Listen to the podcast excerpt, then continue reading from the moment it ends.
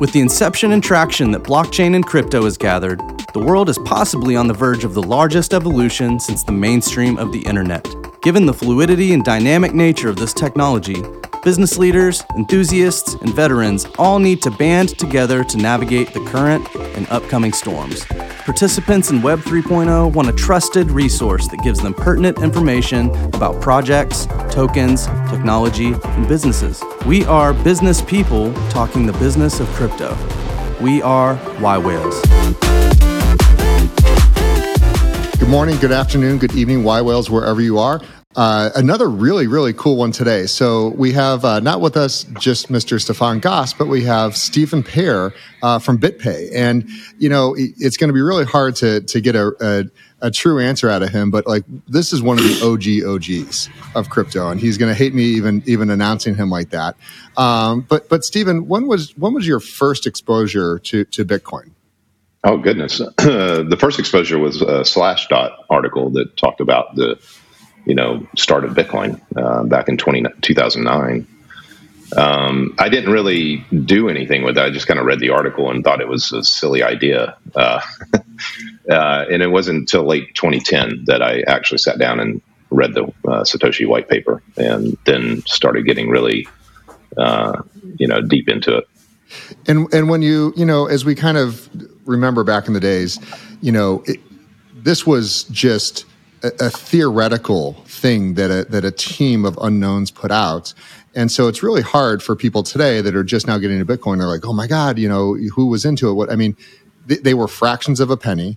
Um, mm-hmm. You know, to get them, you almost had to mine them in the early mm-hmm. days if you wanted any access to them because the internet yeah. wasn't what it was. To, I mean, this is you know 2010 internet, um, not not. I mean, the internet was pretty close to what it is today, but yeah, uh, but certainly uh, finding people and, and buying Bitcoin was hard to do. Absolutely. So how so did you um, so talk, tell us real uh, real quick about kind of what you were doing with it or or how you started messing with it and, yeah. and, what was that kind of the aha moment where where it became like I need to start diverting that actual time and energy to this. Yeah, I mean the aha moment was really reading the Satoshi white paper and um, but there's a lot leading up to that point. Um, so the, the, Satoshi White. So my background is computer science. I studied that at Georgia Tech, and um, started messing with computers when I was uh, seven or eight years old in the 1970s. I'm dating myself, but uh, um, and so I grew up, you know, as a developer, you know, writing writing software and and uh, um, the uh, so reading that white paper was uh, the aha moment. It was the beauty of the Satoshi white paper um, was really struck me, and and and reading it, it just laid out very plainly how the system worked. It wasn't, uh, you know, steeped in a lot of um, PhD jargon or anything like that. It was just very plain, uh, very simple, and you read it and you're like, ah, wow, why didn't we think of this 20 years ago? So back up from there, 20 years prior to that, in the early 1990s, was really when I kind of got interested in this idea of payment systems for the internet. There's something called uh, DigiCash that I would characterize as the world's first um, cryptographic payment system. And while it was uh, used cryptography to secure the payment, it was a centralized system. And uh, and you know they got they got a bank signed up uh, at the time, and it was a dollar pegged kind of system, but um, it was taking money out of the bank putting it in a format that was on the internet and allowing it to move and transact between people. Um, and then you can put it back into the bank at some point if you wanted. And um, uh, but again, it was a centralized system run by DigiCash. And when DigiCash went bankrupt, that payment system went away with it. And so this was early 1990s, and it coincided with a lot of other things that I was interested in. Like Phil Zimmermann at the time was working on uh, pretty good privacy and trying to get that out there. Um, and I was following that whole saga with him, you know, skirting with going to jail and this strong cryptography uh, made available to people to use. And, you know, were it not for the efforts of him and the people around him and, and others, uh, we wouldn't have banking on the internet today, or at least it would have been delayed by a significant amount of time. Um, so it, uh, it, but the DigiCash got me really interested in this concept of how do you create a payment system that doesn't depend on like one company or one central bank to run it, and uh, and then I just fell down the rabbit hole from there, studying about uh, central banking, the history of that. Um, you know, read some conspiracy theories about all of that, and um, and then uh, you know, I read this one book called The Creature from Jekyll Island that was really enthralling, and it was like. Uh, it was a conspiracy theory book, but it also laid out a lot of the history of central banking in the world and, and international finance. And uh, you know, I just um, you know just got really interested in that topic. Uh, not that I really believed necessarily that there's 12 people on the planet that's controlling everything, but um, um, but uh, it was it was a page turner, and uh, and so after that, I, I, I kept seeking out like projects that were um, trying to figure this out. Like if uh, and I, and, I, remember hearing one uh, excellent point, which was. Uh, here we have this paper currency, and that, that paper currency is worthless ink stamped on a worthless piece of paper, yet we assign it value. And the con- the implication of that is that it must be an information system. And if it's an information system, we should be able to replicate something like that entirely in the digital realm, and uh, and then also do it without there needing to be like one central party controlling everything. You know, clearing all the payments, make sure making sure things aren't double spent. And so I, I just kept seeking out projects through the late '90s, early 2000s. Um, then there were some interesting uh, things that gained a lot of attention, like Second Life Linden Dollars, World of Warcraft Gold. I don't know if you remember the stories of people back in, um, you know, in in uh, in Korea or China that were playing games to, oh, know, yeah. earn World of Warcraft Gold, and and and those were it was they were interesting, fascinating developments. Um, but they were still there's technologically speaking there was nothing interesting about them at all they're just centralized ledger systems um, but interesting that they were, they were gaining attention and then um, you know I, I, guess in my career at some point through the mid 2000s i was just kind of like well this is just going to be impossible we're just going to need payments on the internet to be cleared by a central party and um, and then 2010 i finally read the satoshi white paper and I was like, oh wow, you know. And that's what all of that thinking led up. First, it led up to 2009, me seeing a headline that said, you know, run a computer algorithm and generate money. And everything I knew about economics says that can't possibly work. oh yeah, no, that that, and, that was that was so wild when it first came out, yeah. and and the thoughts, you know, to to of the the disconnect between any bank and a monetary value was was you know and, and it's interesting to hear you talk about all these different projects because it's been a problem that for for decades people have said you know how do i create a currency how to get away from it and it's like well first off you have to have an army um, and that army has to control land and then then yeah. you have the government and and they'll That's tell right. you what your what your piece of paper is worth That's right. Yeah, um, uh, it, it, that that question was really what motivated me. It was like, how can you create money? Like, like it, as you think about it, it's like you get right to the crux of what money really is, and um, and and how could you do that without needing armies, without needing a government to force people to use it, without you know all these other things? How could you create something organically? And um, uh, it's a it's a really cool question, and uh, and I think Bitcoin has taught us a lot about about the true nature of money. And so anyway, I read the Satoshi white paper in late 2010, and um, you know, I, I, heard the headline, thought that can't possibly work, but I kept seeing some things about it, and I was like, all right, well, maybe I need to sit down and look at this a little closer. I read the white paper, and I was like, I was mad. I was like, why didn't I read this two years ago, or you know, and uh, uh, but I, but I was excited too because it was like a really cool idea, and um, and and seemed obvious in hindsight. it was like and, and also you kind of irritated that you know 20 years of my life have gone by without progress in this uh, on this and uh, and now here it is you know? And so that that kind of motivated me to start thinking about uh, and it lined up well with my career uh, start thinking about could I build a company around this of some kind? Uh, could I do something with this? Because I was excited about it I wanted to do something with it full time not just as a hobby and um, you know and then uh, you know, I'd been with small companies before. I was at IBM at the time, and I was ready to get back to a small company. And so, in many ways, BitPay was me, you know, together with my co-founder, creating the job that I wanted. And and and that was 2011 that you, you yes, okay. So so this is why I can easily assign you OG status, yeah. because in 2010 I also read the white paper and I read the Wired article magazine that came out, and I was playing a game uh, at the time called Eve Online, and you know the the story I say constantly is is we figured oh this will be great for us to use as a digital currency. This sounds like fun, and so one of the one of the members of the you know there's a thousand people in this organization I was playing with says oh yeah I'm mining these and yeah. sold and sold me a hundred for for twenty bucks. Mm-hmm. Sold a whole bunch of those, and and you know later on when I was upgrading my computer and, and whatnot, I didn't even think about you know do I, what am I going to do with those things because we never could figure out how to easily sell them. And if you you know if you yeah. can think way back to then, you know the the wallets and everything else like this is pre Mount Gox. This was like no, you know yeah. still like a conceptual um, you know in the works and the fact that you saw the value in the long term of it because i looked at it and go well they're being clear that this is just a, a, a test to see if it can work and someone else will come along and create the real currency so yeah. Um, and, and that's really the differentiator i mean uh, stefan what, what was your, yours is relatively similar to this yeah, kind of. I mean, I, I, it's actually it was my roommate. It wasn't even me. He's like, "Oh, this thing is hella cool," and so he wanted to start mining, and so we just started doing some mining. So that was, but then yeah, same deal. It wasn't like we're like, and I was running two other companies at the time, right? And I wanted to stay focused, and so it was really more like more like that. But yeah, I'm really curious. What was the problem you guys like saw that you wanted to fix in the market? Like because obviously there was like a whole bunch of things that needed to be solved. So like, what was that like? oh my God, we can do this part better? Like, what was the original thesis?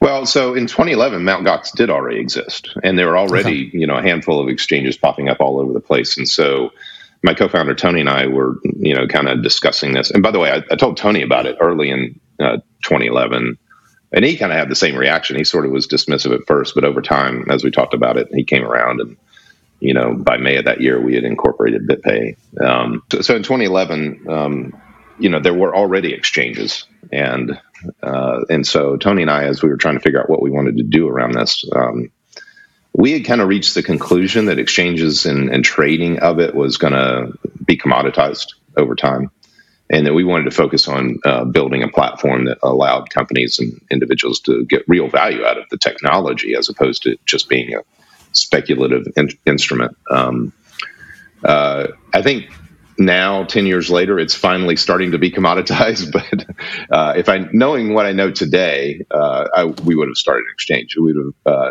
for sure been you know i should have known we could build a much better exchange than than Mt. Gox but you know it, i guess the lesson there is um, you know don't be afraid of competition and uh, you know and uh, you know uh, and, and, don't overestimate how quickly things will mature and and uh, and evolve, right? So, but yeah, I, I, I, I like where we're at today. Um, but back then, we should have started an exchange for sure. Uh, but but we did want to build a real platform, a platform, a, a, platform that not a real platform, but a platform that, that companies get real value out of, uh, as opposed to just something that enables speculative uh, trading, right? Yeah, and, and, and you know, I just want to you know circle back around, and I think it's so easy for today people to to have that you know hindsight is is 2020 because because yep. clearly um, you know I, I, had really never I still don't have any guilt on throwing away a computer with 100 bitcoins because a it increases everyone else's but but more than that I, I never would have I never would have held on to them. You know, when, when yep. these things hit 100 bucks, 200 bucks, 500 yep. bucks, I easily would have been out. Um, You know, I, I, I didn't back then. It was very hard to understand the long term value, and so except for people like you who who were already in the financial system you were looking for a solution and this was like a piece of the puzzle that fit into the to a larger picture um, yeah that just wasn't where I was at the time. I mean, and we ha- we hear story after story after story of people that come into yWhales and and you know they're the same thing. They have this this early exposure and then they get dis- dismayed about it for you know anywhere from years to to a decade in some cases because yeah. they you know they just didn't hold it. And I think it's it's interesting to see um, how a mature company has has grown around this, and you still have regrets if you could have done better. Um, and clearly, yeah. BitPay is doing very well today. You know, well, there's I don't care who you talk to in the in the Bitcoin world, the crypto world. I don't care who it is. I don't care how much money they've made off of it. with without fail, every single one of them will tell you that they wish they had bought more Bitcoin. Right? I don't care how many billions of dollars they have, you know, uh, but they will all wish they they had bought more. Um, you know, so yeah, there, there, there's nobody that that has enough. So, so before we jump into to, to BitPay, I, am not going to let you get away from some of the uh, Satoshi, uh, you know, rumors and thoughts. And you know, clearly you've been in, in the space. You have a business dedicated to to Bitcoin and that white paper. You know, do, do you have any thoughts? And and again, reminding you that this will go public um, yeah. around who uh, who is behind Bitcoin. Well, I mean, if I did, first of all, I wouldn't wouldn't disclose it. Uh, you know, because I think Satoshi does deserve you know his her their privacy, right? Um, but I will say this: I think that Bitcoin would not have worked were Satoshi not uh, anonymous. It also would not have worked uh, if the source code was not open source. Um, people needed to study the source code. My first uh, one thing I didn't cover talk about was uh, first thing I really did with Bitcoin was uh, start studying the source code, and to the degree that my computer science developer sensibilities were very offended by the structure of the source code. and so I tried, I, I spent maybe a, a, week or so just cleaning up and, and uh, re- reorganizing the entire code base. And um, and without changing any of the actual logic, but just making it so that uh, it was maintainable, you know, and it was done like a normal C++ developer would write things. And uh, uh, and then I presented this to the Bitcoin Core developers, and they resounding, resoundingly shut me down. And they're, they're like, "We're not doing that. That's way too much change." Uh, rightfully so, but it was a good exercise to really study and understand what it's doing, how it works. And um, and by the way, the, the core developer that shut me down later worked for BitPay, and which I thought was always kind of funny. But um, but uh, uh, yeah, I kind of went down down on that tangent so, there. So, so but, we can we can can we just uh, take away the fact that this is not a CIA project because I've never once well, believed that. Oh, I, I mean, who knows? um, uh, I I would be shocked if that was the case, but um, um, I think it was most likely uh, somebody that clearly had. Um, uh, been following and trying to, you know, maybe, maybe was a participant in cy- cypherpunks or an observer. Uh, you know, probably more of a professor type, a scientist than a than a professional developer, and um, put all the right pieces together. Um, I probably would guess there was collaborators. There were, was not just one person, but maybe one person driving it with uh, other people, um, kind of critiquing it and uh, giving input. But so, so as a as a developer, um, and and someone who studied the source code, and this is just a question: what what's your feelings on the time and space alternative that was that was raised by Satoshi? Um, and we know that there's a, a, a coin out there today using that time and space uh, protocol versus proof of work. Do you yeah. feel that do you, do you feel that they made the right choice? Are you talking about proof of uh, what was it? Um, uh, proof of uh, yeah, proof of space or proof of uh, yeah, t- uh, time and space, and that's yeah. uh, Stefan. What coin is that? I, I can't remember off the top. Of I don't even know. Um, it was one um, done by um, oh, I can't think of his name right now. Um, Cohen, Bram Cohen, I think. Bram, yeah, yeah. Um, I think proof of work is the right choice. Yes, uh, I think I, I, even think it's far superior to proof of stake. Um, however. I don't want to piss off all the proof of stake fans out there because we support a lot of those coins, but um, yeah, uh, I think ultimately proof of work is the is the the right platform, the right consensus method, and and the reason I think that is because of its connection to energy. Uh, you know, Bitcoin and Ethereum are getting a lot of you know negative press about their energy consumption and all that, but um, but here's how I, I, I view that. Um, the platform needs to be decentralized, and uh, what's more decentralized than the sh- sun shining on the earth? So as long as the sun is shining on all parts of the earth, we're going to have a decentralized platform. Proof of stake to me feels a little more too much like um, he who has the gold makes the rules. You know, the golden rule. Um, you, accumulate more uh, of those tokens, and you can take control of that network, and that's far easier than having to mount, uh, having to capture energy and convert it into uh, into proof of work consensus. I also happen to think that uh, Bitcoin uh, and proof of work uh, chains are ultimately very good for the environment, very good for uh, the development of energy because they're changing the economics of energy production. Um, I've had over the years um, many people in the energy business come up to me, and one of the earliest ones I think was like 2014 at the first sort of large Bitcoin conference came up to me and said, you know, I'm really interested in Bitcoin mining. Uh, and he was like a consultant to uh, the energy industry. He said, I'm really interested in it because it's a data center that you can turn off.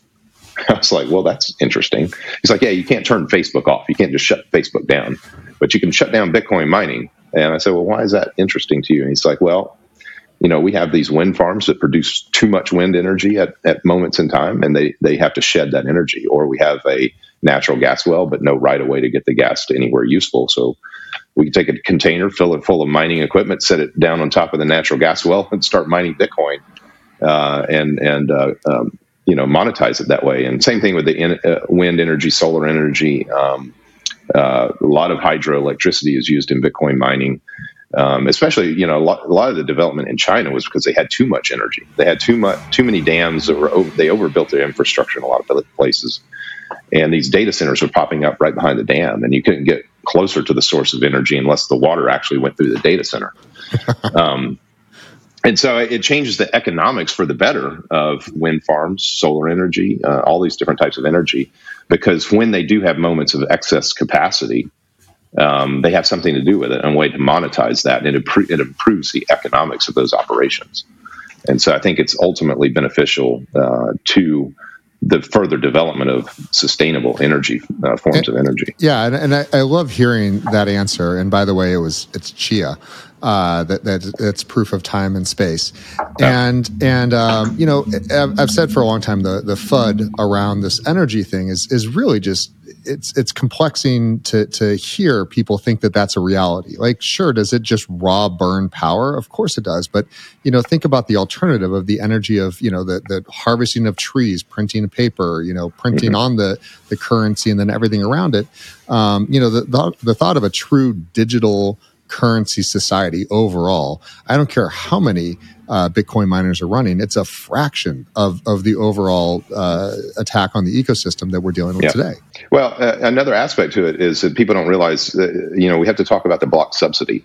So the, the mining uh, uh, capacity on the Bitcoin network is deliberately overbuilt for uh, because of that block subsidy. But that block subsidy is diminishing over time, and it's getting pretty small already. And so what you're left with is miners have to earn money from the whatever a person is willing to pay to put that transaction into the blockchain. So the uh, and, and the reason people would want to pay to put something in the blockchain is because it's the most secure blockchain and it's the most authoritative record of what happened in, in the past that one can one can have, right? And I've always thought it would be really cool if we could start recording history and attach it to the blockchain and prove things that happened in the past so that nobody can revise history in the future. Um, but uh, you know, but whatever somebody's willing for whatever reason they want it, they need to have that most secure blockchain and they need to utilize that most uh, that most secure blockchain. Whatever reason they have for it they're going to be willing to pay a certain amount of money to put it in there um, versus using one of the other blockchains that may be less secure. And and so the market is going to decide what it's worth uh, to put a transaction into the Bitcoin blockchain, and the mining will follow that. Right, the mine that that will determine the revenues uh, that are available for miners, and your energy consumption will directly track the value that people get out of it, which is the way it should be, and the way all energy consumption uh, is uh, is determined. Right, we don't say, hey, you can't use that electricity to you know heat your pool in the winter. Right, people do that because they want to do that, and um, uh, you know, and and um, and there's a cost associated with that that they either are or are not willing to pay. You know. Yeah. Hey, I'm curious. So you mentioned uh, obviously the, the, the proof of energy, but I, I feel like it's shifted somewhat at least to be much more proof of hardware, right? Where like I feel like the hardware is the thing that's really hard to get these days, yeah. right? Unless you're really yeah. well connected. And it feels like there's some centralization issues on the hardware production, right? Yep. There's like what half a dozen companies that actually do the hardware. Yep. Like, how do you feel about that? Because that's always been one of my concerns with proof of work. Obviously, if there's four companies yep. making all the hardware, is it really decentralized, even if they sell it, right? Like, how do you feel about that? I agree 100%. so that is if you talk you want, you want to talk about the the vulnerabilities of you know different blockchains for bitcoin and, and the proof of work blockchains that's one of them uh, the centralization that could occur around the production of hardware so what's the what's the counter to that well we need more people manufacturing the hardware um, and you can take that to an extreme and start to think about open source hardware um, making it cheaper more and more cost effective for people to do their own chip fabrication fabrication in their own small little warehouse somewhere uh, and that's happening. So uh, it's becoming cheaper and cheaper to manufacture chips and uh, more and more available. Uh, in the early days of of Bitcoin, there were the, a lot of small companies that were popping up, and now they've become big companies. But they were small companies to start with, and they were uh, they were buying their their own equipment and their own hardware, and they were manufacturing their own chips, and you know, in some little you know warehouse in, a little industrial park. so it is possible, and and and that's another perhaps side benefit to Bitcoin as well. It may go the opposite direction, whereas, yeah, we recognize there's a potential problem there, um, but there's also money to be earned. And uh, you see Intel now announcing they're getting into uh, uh, chip manufacturing for Bitcoin, um, uh, which I thought was just a matter of time. Uh, but it might also motivate uh, a lot of smaller companies to actually manufacture their own hardware. Maybe some of the big miners have the resources to then say, well, we're just going to build our own chips. And wow. now you have much better decentralization and you sort of advance the state of, of the art, which is where we ultimately want to get, get to, which is open source hardware from the, from the, you know, silicon up and open source operating systems so that, um, you know, you don't have this kind of, um, you know, so the big companies like Apple and Microsoft don't have undue like power in the world. Yeah. And so well, there, there's there's really you know, and, and we found uh, recently that that uh, um, the Antminers are are you know again it's it's proprietary hardware and they're they're the big guys out there. Um, yeah. But it was discovered recently an exploit that a percent a small percentage of each one of those miners uh, is sending hash power back to a, a server in China. Um, yeah. and, and that's a problem. And so we, yep. you know, I, I, can say that your theses around the, the big mining companies are going to be building their own is absolutely true. Um, yeah. Recently invested in a round of that too as well. So I mean, the the industry. Is Well, that's awesome. I didn't I didn't know that. I mean, that's that's great to hear actually. Oh yeah, no, and, and everything's moving towards immersion. You know, these noisy yeah. fans and these in these yeah. hot warehouses and whatnot is is going to go away no, because. I, the, no, I, I mean I didn't hear that. You know, some of the big miners are moving toward manufacturing their own chips, which is would be a yep. great development. Yep, yep, yep. And well, they're going not only manufacturing, but they're all moving into the immersion and and you know really want to be green. I mean, they're like, what is the maximum amount of hash power they can pull out with the minimum amount of energy? So again, uh, to your thesis, um, you know, they want to be green. They want to have the lowest cost of energy and, and the lowest usage of energy. Yeah. So, um, despite the hardware centralization as it is today, you still feel that today, because, okay, five years ago, Bitcoin, I would have completely agreed, would have been su- substantially more secure than proof of stake, right? But you still think that's the case with today's state of hardware? Because that's been my concern, oh, yeah. right? Because oh, yeah. you, re- you still think so, okay. Yeah, uh, well, here's the reason because the 51% attack is the, the theoretical attack on Bitcoin. But um, number one, any, you know, in anyone that acquires 51% of, of, of, the hash power and then starts using it, uh, starts using that power that they now have, would be immediately discovered. And it's a, it takes just a fraction of, you know, um, it, it, takes fractionally less resources for somebody to uh, um, um, to undermine that that 51%. So, um, and so I, I, I, don't really worry about the 51% attack problem. Uh, especially when you have countries starting to adopt Bitcoin and you have um, you're getting bigger and bigger scale mining operations that, uh, but they're not all one mining operation. And um, and yeah, I just proof of stake. It's like just uh, I can, you know, the Federal Reserve if they wanted to just just print enough money to go buy enough ether that they they own fifty one percent of it. You know, um, I don't. I, I, you know, maybe at this point it would bankrupt the Federal Reserve, which is a scary thought. But, um, but probably not quite. Probably not quite. Yeah. um, but but who knows? So um, pivoting the conversation a little bit, the, there is, um, as we as we know, the industry is is exploding on the verge of exploding you know mainstream adoption which is something you've now worked for for over a decade is is is coming here in certain aspects but we also see a lot of really big missteps mm-hmm. um, and so you know I, when i talk to companies and, and people that are wanting to adopt cryptocurrency you know payments um, you know there's there's generally a lot of uh, pushback because they've they've done a test, they've done a trial, um, and generally it's failed miserably in the fact that they were accepting the raw. Um, you know, cryptocurrencies, meaning that they were accepting Bitcoin, um, mm-hmm. or in some cases they were pushed to accept Doge or, or some meme coin, you know, for kind of a social media uh, aspect, and and they went ahead and in some cases sold hard goods uh, for for a currency, and because of their misunderstanding about how the entire ecosystem worked, they sold it at this. And then by the time they reconciled and, and converted it to, to usable dollars for them, you know, they had taken in some cases a 20, 30% loss, uh, yeah. you know, on that investment. And so then they're like, well, we're just never doing this again. Um, yeah. Now we're maturing. And, and so, you know, I, I, without leading too much into it, you know, BitPay has got some very cool features about how to manage that. Yeah, and that's what we've done from day one is eliminate that risk to a business. So we process the cryptocurrency on, on behalf of the business. We accept the Bitcoin that comes in or the other cryptocurrencies that we support. Uh, and then we settle in whatever currency the, the merchant wants. And uh, typically that's dollars or euros or whatever their accounting system is, is based in. In fact, we recommend that businesses uh, get settled in whatever their accounting system is based in, uh, because otherwise you know, depending on where you're at in the world, you may have to account for every gain or loss uh, of all of those uh, if you actually take crypto onto your balance sheet. We will settle, and we do settle in in various cryptos, all the cryptos that we support.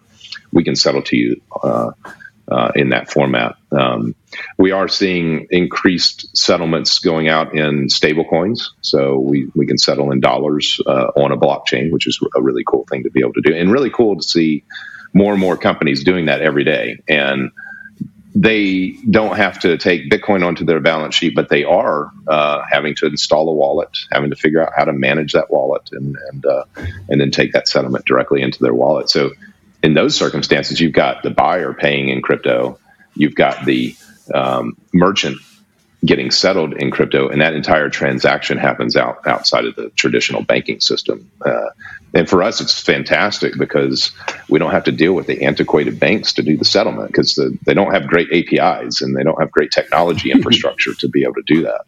Um, and it's a lot of wasted effort, uh, you know, just a lot of extra effort that you have to go to to make that happen. Um, but yes, that's we've done that since 2011. You know that that was the reason a, a, big reason a company would want to use us is because it enables their customers to pay with crypto. Um, but they don't have to. Uh, we can handle all the you know accounting aspects of it, the, uh, dealing with making sure it's a uh, a safe payment, not a double spend. You know, we do a lot of um, monitoring of the various blockchains that we uh, blockchain networks that we tie into to make sure that people aren't trying to double spend and, and, and such how do, how do you guys manage the education around this? because you know I, I, know so many funds, I know so many companies that were talked into uh, accepting a, a, coin or a you know a very volatile assets, um, yeah. and now they're just done. Like they just won't even look at it again, and it's it takes well, a lot of time. They didn't Use BitPay. no, know, they clearly no, no, I, I, can I can tell you they they use these consultants out there that that claim yeah. they're experts and and have no idea what they're doing. Yeah, I mean, uh, so our business is all about payments. Uh, so we build and, and, we try to focus on payments where there's a high workflow component to it. I mean, we do do like invoicing and uh, vendor payments and B two B stuff, and that's actually a significant part of our volume. Um, uh, but those don't. I mean, you're kind of competing with wire transfers and other things uh, with with that uh, part of our business for an international payment, it's it works great. And many of our customers that do vendor payments internationally tell us that their only alternative can take months to settle uh, and clear through the banking system. You know, they've got currency conversions. They got every bank through the correspondent banking system taking a cut. They don't even know up front what it's going to cost them at the end of the day, and how much money they're going to lose, and how much of FXs the banks are charging along the way. Uh, so, for an international vendor B two B payment, our platform works fantastic. Um, but uh, long term, you know, we're really focused on uh, payments that have a heavy workflow component. So, um, sticking with a B two B example, a great a, a, great use case I like to talk about is a company paying their web hosting bill. so you got maybe a maybe a company sitting in uh, South America somewhere, and they need to pay a hosting bill in uh, to a company in North America.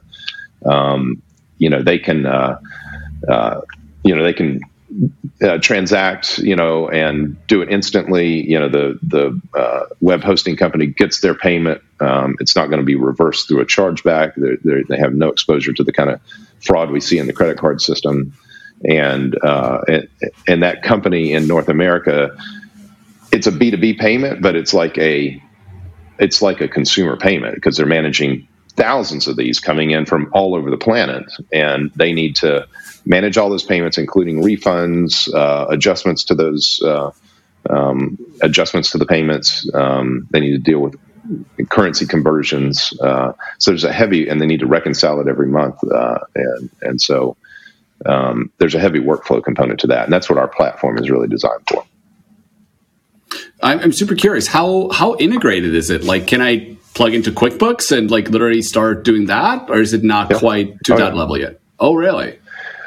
Yeah, we have QuickBooks integration. Increasingly, we're um, you know we have NetSuite integration.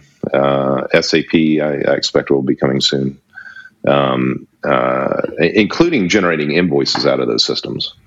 So uh, you can generate the invoice on the NetSuite side, and then you know uh, your customer can pay with crypto, and uh, yeah, it just works. That's how pretty much, awesome. Uh, how much do the banks really get upset?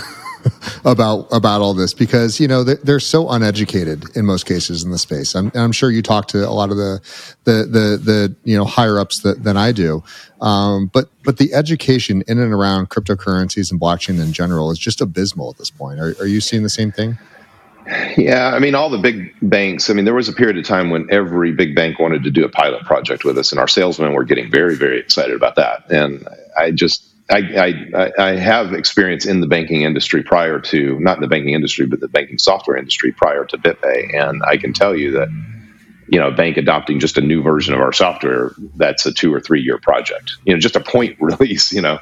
And so, uh, they they're very slow, and and so at one point, you know, we had I just told all the salesmen stop talking to banks. You know, we need to go get merchants. We need to go get end users of our software, not um, not trying to use banks as a channel, and and not trying to build software or infrastructure for banks. Uh, and so we just put a complete stop to that because one of those pilot projects with one of those big banks would have consumed our entire company, and and it would have, and they were just uh, you know kicking the tires, right? They're, they're not really interested in doing anything real. It's some people at the bank that have an interest in the technology and want to just experiment, uh, and that's just not going to. And we're not in a consulting business at, at BitPay, so. Um, all the you know different banks have different perspectives on this. Uh, some are very forward thinking, and others are not. And um, others view it as competition. Others view the opportunity. Um, and so we, we partner with uh, quite a few banks. Um, there are quite a few other banks that, you know, have said no thanks uh, along the way. And um, I think it's both uh, it's both competitive and it's also an opportunity. So, so you guys are are very clearly like payment transactions. You, you're you know multi-chain. You know, not a little bit a little bit chain agnostic, but I'm sure you have your, your preferences and picks. Um, well, no, I mean we uh, I mean we added Shiba not too long ago. so, uh, oh, you, you, know, fell, you fell to that one. um, so uh, it was funny. I mean, we had we had internal fans of Shiba. They weren't fans necessarily because they thought it was any great blockchain technology or anything like that. Um, I mean, it's an ERC20 token, but um, but they kept saying we need to do this. We need to do this. I'm like, why? They're like, because it's silly. That's why we need to do it. well, you're not you're not exactly making a great you, business. Case. You case, never hear those words in banking. That's a good say. enough reason to do lots of things. I fully subscribe to that idea. Well, well, um, and, and, prior to that, we had done Doge. So when Mark Cuban and and uh, uh, Elon Musk were talking about Doge, and they and, and Mark Cuban wanted us to, uh, you know, support the Dallas Mavericks with Doge. You know, there's a lot of debate internally of BitPay. Do we do this? Do we not do this? And I'm like, just let's do it. Why not? And it was the funnest project. I mean, uh, our engineers had a great time just coming up with like, uh, even like changing, you know, the logos and all that kind of stuff when you actually make the payment and making little you know, uh, using the the Doge dog uh, in elements of the UI and stuff like that. So it was a lot of fun internally for for people. I mean, they just had fun with it, and uh, and that sometimes is reason enough to do something. But you have Mark Cuban and Elon Musk talking about it, and and and we didn't have high expectations. We did it for our customer, and um, and then we launched it. And damn it, if you if it didn't, uh, you know, achieve like fifteen percent of our payments within Holy like a, a couple months, yeah, and you know, so and, and now it's fallen back, but it's still like seven percent of our payments. Uh, really? So uh, Doge is. Um, so with Shiba, um, we had customers uh, wanting to support that because of uh, everything happening with the social media and all that kind of stuff. So, and it was an ERC20 token, so it takes us like you know, you know, in half an hour we can implement it. So, um, you know, we already have infrastructure for ERC20, so it's just plugging in a new new currency uh, into the platform, and um, we can do that much easier than adding a full blockchain. Dogecoin was the fastest we've ever added a full blockchain to our platform, and we did it in about in about two weeks. Um, so we're getting getting pretty good at adding uh, adding coins and, and blockchains. Um, and in the future, I expect we'll sunset some if they're not being used. We'll turn them off, and um, you know we haven't done that so far. Um, but at some point, I guess you know if we, if we see that okay, there's only one or two payments coming each day, and it's hundred bucks, then uh, we'll probably conclude it's not worth our time and just just drop it. Um, um, but yeah, we haven't done that yet. So um, I think this this speaks a lot to you know a, a very big change uh, from Web two to Web three, and, and that's community. Um, and mm-hmm. and suddenly it's no longer you know you're not waiting for uh, the big conglomerates to say here's what we're willing to do, and and you know they certainly still drive a lot, but but the Doge thing was pushed by just a bunch of insane people, you know, on Reddit and a number of other platforms that that memed their way to to adoption. I mean, yeah. uh, Dogecoin's almost as old as as Bitcoin, um, and was made as as an entire joke on the entire thing. And and um, and it's listen, whatever. I don't want to piss off the Doge crowd, um, but it's not as secure. Uh, protocol because the owner, uh, the, the original dev, can on his phone just generate as many as he wants at any point in time. Yeah. Well, it, I mean, it was created as a joke. Um, and uh, and then the the Bitcoin, you know, hardcore Bitcoin maximalist kind of got nasty, and uh, and then one of the founders of that just kind of dropped out. He was like, "I'm I'm done with this. It's not worth it." But it was it was meant to be a joke, and um, and so. Uh, but people say it's a it's a joke that just keeps getting better, um, uh, and then Shiba is a joke of a joke. yeah. so um, uh, I mean, in both cases, we were our customers were interested in asking us for it. So um, we look at what it's going to cost us to do it, and you know, uh, and and just make a, a, business decision about whether it makes sense to do it. Uh, in both cases, the companies. Um, I mean, got tons of attention and got um, uh, you know great response, and you know it was great for their brands. So it was a, a, a marketing thing for them as much as anything. And so, um, but again, the Doge community started buying everything, so they started actually using it to to buy things, and uh, and that was great for our customers as well. Yeah, I'm curious. You mentioned it was like 12%. What's the breakdown of the rest? I don't know if you can tell us, but I'm super curious. Like, what do you transact um, most? To, yeah, go to bitpay.com slash stats. And we publish our stats about what blockchains people are using, what currencies people are using, uh, what wallets they're using to pay for things. Um, now, our own wallet is at the top of the list, which I, am kind of hesitant to include our wallet just because a lot of times people that are using BitPay to do payments and then they have their customers do payments, they steer people in that direction. But we support over 90 wallets, 90 payment apps uh, on, on BitPay. And it's very important to us to be very good partners in that. And we're not trying to push people toward our app and um, we have our own app primarily because it allows us to innovate the end-to-end payment experience, and a lot of times we give away the software that we put into, or we we package it up and make it easy for people to pull into their own wallet. Uh, so our partner wallets, um, uh, we if, if, there's something we've done that really makes a material difference in the payment experience, we try to get them to adopt it as well. Listen, there, there's no lost love for MetaMasks. yeah, Man, that's crazy. Great. And, yeah. Yeah, Sorry, I was um, actually and, looking and at your stats. So you're at 11% ETH and 60% yeah. BTC. So BTC oh, yeah. is like, and actually that's crazy that Doge is nearly as big as, as uh, Ethereum. Like I would have that's for right. sure that's not right. guessed that. That's really interesting. Right. Yeah, yeah, but there's also uh, the stable coins, and there's also uh, well Shiba. Um, there's Dai. These are and those are all connected to Ethereum. So that stat is ETH the currency, but you got to include all the other currencies that are running on the ETH blockchain to get a better picture of where ETH stands relative to, to Bitcoin. I guess, but that's maybe another like three or four percent looking at it. So I mean, I guess I, I guess I was just surprised. I figured ETH would be close to fifty percent, but it certainly is not. Not even close. Yeah, I mean, you know, when we first added our first altcoin, which was Bitcoin Cash, um, we, uh, you know, we had some uh, investors that are like, "Well, this is great. We invested in BitPay because." Uh, you know, one of the theses we had was there'll be all these blockchains, you'll support them all, and there'll be growth and all that kind of stuff. Well, we added Bitcoin Cash, and then we added a couple more after that, and they were like two or three percent of our payments, and they were like, "Well, what, we, why isn't this happening?" I'm like, "Well, be patient. You know, it's like when we first started BitPay, we were happy to get five transactions a day, and so uh, you know, just sometimes people are a little too impatient. Um, but over time, you can see that mix has become very important. I mean, any coin that's two, three, four percent of our volume is very important to us. Um, and uh, and in fact, when we look at our customers, one of our objectives is to become five percent of their checkout. So if they're processing payments uh, and 5% of their payments come through us, then we think that's a point where 5% is, becomes important and meaningful.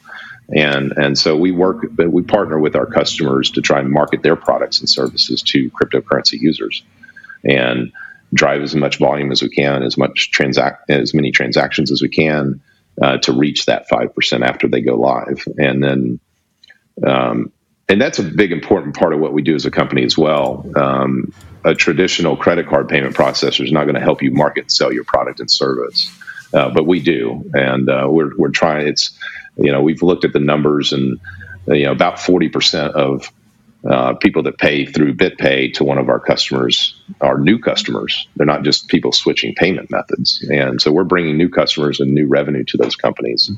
And you know when you get into two, three, four, five percent net new customers and revenue, that becomes important.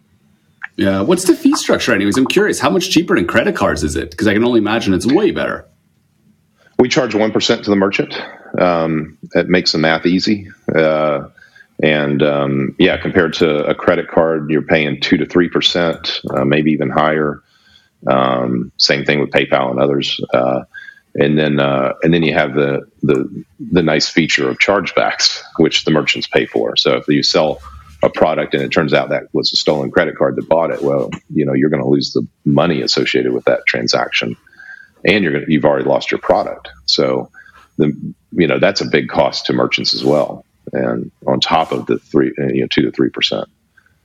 At, at worst, you're going to have somebody try to do a double spend. We're going to catch it, and we're going to reject that payment, and um, and the only thing that can happen is if it ends up confirming on the chain, you can come to BitPay to get a refund, um, and we're going to collect your your KYC and your identity when you do that.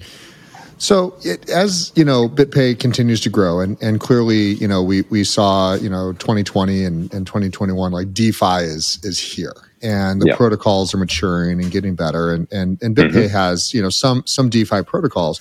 Do, do you see really a growth in that in that sector where you are the bank more than more than just you know helping them get transactions to and from? Um, well, we're not the bank. Um, uh, I'm sorry. Could you could you become the bank with with more mature DeFi protocols? Um, I think the DeFi protocols will replace uh, some of the services of banks for sure. Um, I mean, ultimately, I think banks have to get back to the roots of their risk business and uh, assessing risk when they, they do their lending. Um, that's something that will always be needed, uh, but they're they're getting competition on that side too. Um, but uh, these DeFi, yeah, the DeFi protocols are are really interesting, especially the lending. What's going on with lending? Uh, I think a lot of people don't realize that if you have Bitcoin, you can leverage up that investment um, by taking a loan against it. Uh, if you say wanted to buy something, but you wanted to keep your exposure to uh, to the Bitcoin that you have. Um, yeah, you can uh, collateralize that and take a loan against it to make your purchase, and um, and and then you don't have to you're not you're not taking the capital gains hit at that time. You know, uh, basically you're leveraging up that uh, that that exposure. Um, um, but yeah, I think there's a lot that can be done um, on the blockchain and in a in a decentralized way that, that's currently done done by the banks. A lot of it's just math, right? Anything that's fundamentally comes down to math, you you can do it better on the blockchain. Um, if it's like assessing whether this person's going to repay a loan or not, that's a different story. Um, that that that there's you know either you're going to collateralize it or you're going to need to you know assess that person's credibility in some way um, and that that's a different kind of software that needs to do that yeah, I mean, there, there's so many amazing stories of, of uh, DeFi changing people's lives, um, mm-hmm. and and a lot of that has to do with access to some some very you know basic banking features that that the, most of the world does not have access to. Um, yeah. What's your breakdown of kind of global adoption? Do you see the U.S. as, as still the the leader in, in where you're going to be, or do you start? Are you starting to see some other countries pop up and really understand cryptocurrencies? I mean, it, it's hard to say. Um, I would probably say the U.S. is still leading, uh, even though it's a tough regulatory environment. Uh, um, uh, I say that just because of it's an even tougher regulatory environment in places like China. Um, and, and so I, I, do think I do think the U.S. is still leading in that uh, in the innovation and the development and and whatnot. But you see um, a lot of companies domiciled outside the U.S. Most of the time that they're, uh, they don't want to deal with the regulations that that are imposed by the U.S. Uh, a lot of times they're not even serving U.S. customers um, just because they don't want the headaches. Uh, and so, um, and in some cases, it's because they really are committing fraud or you know not not trustworthy. so I, yeah, I don't want to diminish the. Um, you know, I, I, would never want to say that uh, in this world that there isn't there aren't criminals doing bad things, uh, and we have to be on guard uh, against that. That how does your process? Do you have to KYC and AML with BitPay? Like, how does that whole, whole situation work for you? Okay, yep. just on, for the vendors the or also side, for the people? But the people who pay, they don't. Uh, up, up to a threshold, they don't. In the U.S., mm. the regulation is at three thousand dollars and above. We have to do a KYC on the buyer, um, or we have to get that information from uh, the company that um, if they have a custodial account with an exchange, that exchange can send us uh, some information about who that buyer is in their system, so that we can kind of correlate. You know, say, okay, here's the user, here's the account on that system that uh, if there's a law enforcement inquiry, you know, we can give them that information. They can go to that company and, and investigate whatever they need to investigate.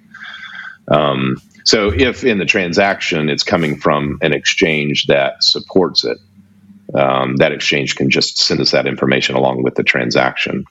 Um, you know, but if it's just a non-custodial wallet uh, and uh, they don't have that you know, there's no exchange there to give us that information, then we have to do a KYC, a full enrollment uh, on that person if they're doing a three thousand dollar and above transaction. In Europe, we have to do it on every transaction, um, and that's fairly a fairly recent development in Europe within the last year or so.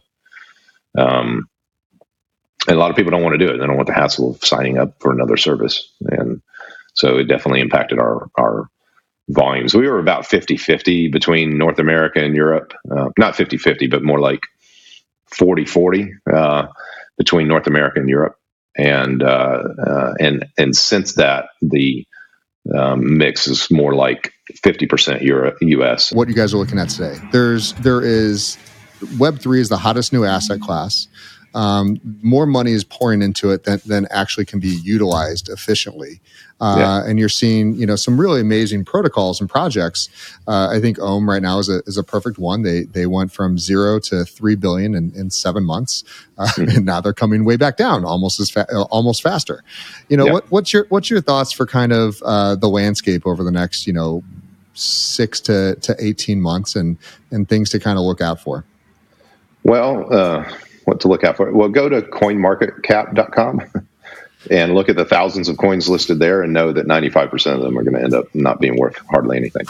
Um, you know, there's a lot of pump and dump type scams going on. I, I sometimes compare this period of time with, uh, you know, pre-internet days of people trading pink sheets in these tiny little worthless companies that were just you know pump and dump scams. It's also very similar to the early days of just stock trading on the internet back in the 90s. People were quitting their day jobs and going into these you know nobody had internet connections at home so they go into offices and they would sit around terminals and trade all day and uh, so the you know people are quitting their jobs and day trading, and this is um, an interesting phenomenon. I think a very similar phenomenon phenomenon is happening right now. It's a lot of speculating, a lot of trading. I don't have a crystal ball. I don't know which of these things is going to end up being um, something substantial and permanent, and and which are going to go away. Um, I think Bitcoin, I think Ethereum are you know pretty solid bets. Um, but uh, as far as the rest of them, it's hard to say. And um, and some of the ones, you know, we haven't talked about NFTs yet, but uh, some of the ones driving that aren't really block aren't what I would consider a blockchain at all. They're just a database running on. They they kind of uh, have elements of, of blockchain in them, but they're not really true sustainable blockchains. They can't they can't survive on their own if their corporate parent goes away. So that's not a blockchain to me. Um, so some of these are getting a lot of hype and a lot of traction, a lot of investment and whatnot, but they're running on platforms And I'm like, that's, you know, that takes one regulator coming in and saying you can't do that, and that the whole thing goes away.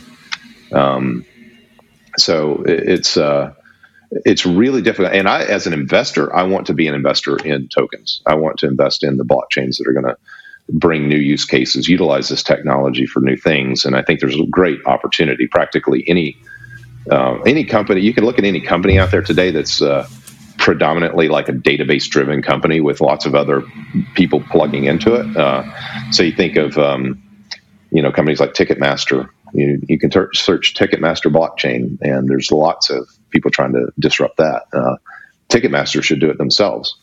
Um, but I want to be an investor in those kind of blockchains. I think the right model is a is an independent blockchain with its own native token that incentivizes the security of that blockchain. I think it should be proof of work, and uh, and I think ultimately we're going to find that um, tapping into Bitcoin's proof of work is the way to do it. But a separate token and a separate blockchain with its own independent market value, so that I can, as an investor, go say, yeah, here's a blockchain that's disrupting Ticketmaster. Everybody's going to use it in the future, and here's the token you have to use to pay for transactions in it. Uh, therefore, I want to go buy some of those tokens because I know there's going to be demand in the future for people to put transactions into this blockchain. And um, that's what I'm looking for uh, from an investment perspective. Um, but there's hardly anything out there. Hardly anything that I think. Well, no, no one, no one's going proof of work anymore.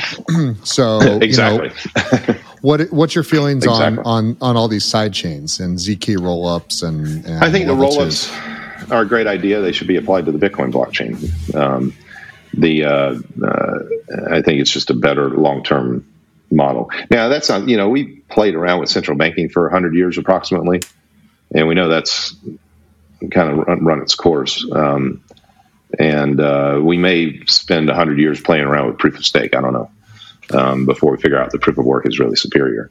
Um, so uh, so who knows? Uh, some of the proof of stake. I mean, you know, you got to think about: it. Are you making a long term investment, a short term investment? Are you trying to front run a bunch of other people that are, you know, going to pile in? You know, are you really participating in this pump and dump stuff or not? Are you looking for long term, uh, you know, better investments? Um, I think one of the most interesting uh, use cases. Have, have, y'all heard of um, this thing called uh, uh um, stoner cats? Um, I've I've heard of them. I don't own one. Yeah, stoner, and nor do I. But um, but this is a case where uh, uh, a group of people, and it's Mila Kunis is kind of mm-hmm. uh, yeah. behind a lot of this, uh, and she and her husband and and uh, um, uh, and um, they're they've Ashton created Kutcher, this Ashton Kutcher, yeah, yeah, um, they've created this you know TV show that you had to buy the NFT to be able to watch it, which is really a great idea. Um, and I, I think um, you know they're probably going to need a few iterations of it to figure it out. The the big problem I have with it is I can't invest in that idea. I can invest in Ethereum, but only a tiny bit of Ethereum's value is this use case. So, I, as an investor, I want to invest in this, but I, I don't have a vehicle to invest in it. I could invest in the TV show by way of the NFTs. By the way, they also finance the production of the TV show using NFTs, which is also a great idea. Um, but if that was on its own blockchain and you had a token um, that was needed to put transactions in that blockchain, then you can suddenly now, as an investor, you can invest in the use case, the application of a blockchain to this use case. And that I would buy all day long if it existed, but it doesn't. Um, now, maybe a few iterations of this that it, it will go in that direction. Um, but it's very interesting because uh, you know think about it. Um, if you bought a movie or rented a movie directly from the studio, and then you could go watch it on Microsoft's platform or you could go watch it on Apple's platform, you weren't tied into one particular platform. Mm-hmm. Um, that's what people would want. Everybody would want that. Why wouldn't you? Yeah, um, I mean, it, it, it, actually just takes us back to the day where you bought the DVD and you could, whether right. it's a Philips or RCA that's or right. a Samsung DVD player, you, you, it was yours. You owned it, and we've lost yep. lost yep. a lot of that in in the Web two. Uh, you know, changeover. And the studios should be all over this. They should want this.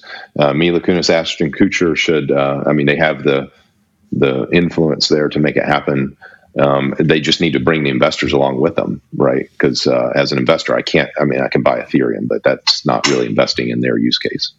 I, have had two pitches directly for disrupting that industry, and I can say no one is anywhere close to, yeah. to even being able to discuss that problem intelligently. Yep.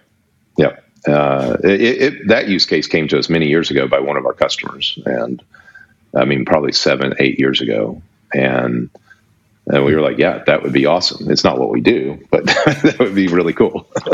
yeah, well, um, I'm sure. I'm sure you hear pitches all day long of, of amazing, cool things that can be done in Web three. That it's just yep. who's got the time for them all.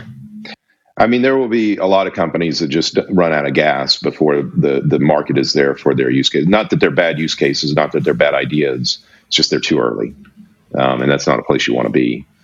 Um, I, I, another great one is uh, real estate. Uh, you know, title and ownership of physical property on a blockchain. I'd love to see that happen. Um, you know, if uh, if you could, if everybody used a blockchain to track their ownership of a piece of dirt, then um, you make the ownership of land. Uh, you make it possible for that to survive even a, a, failure of government and a transition to from one government to a new new government. Um, which could be really a game changer. I mean, it, you sort of undermine one of the reasons somebody would want to overthrow a government.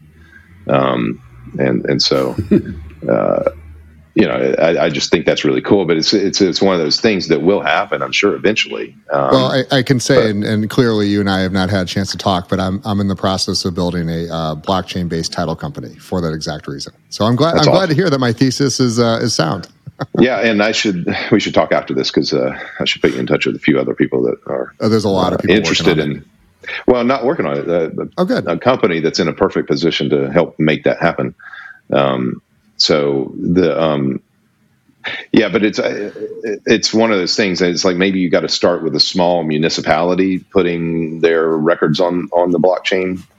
Um, but also, it's not just title to land. You know, if a company um, recorded their ownership of uh, capital equipment, laptops and things like that, then yep. auditors can just come in and say, "Well, this blockchain says you own this stuff. Show it to me." You know, and that's their, that's all they have to do.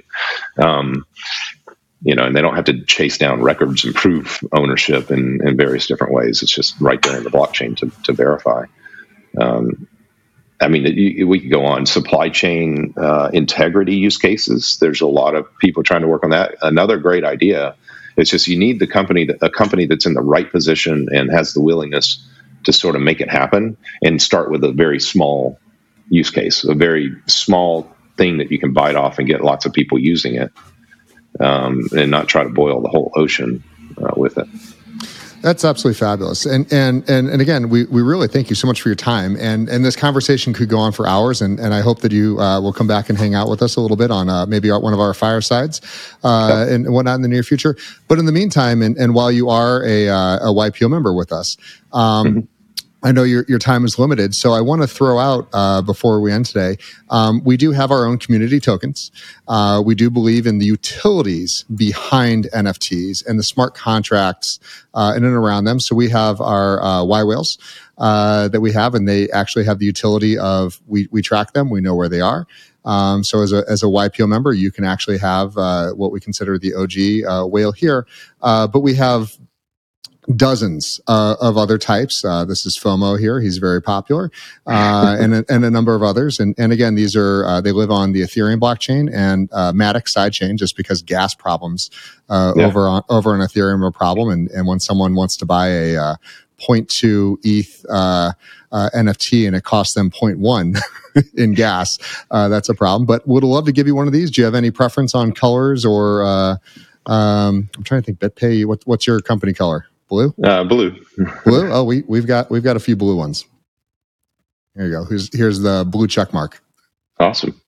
Fabulous. So we'll get that over to you. Um, uh, Stephen, uh, thank you so much. Stefan, any uh, final parting words?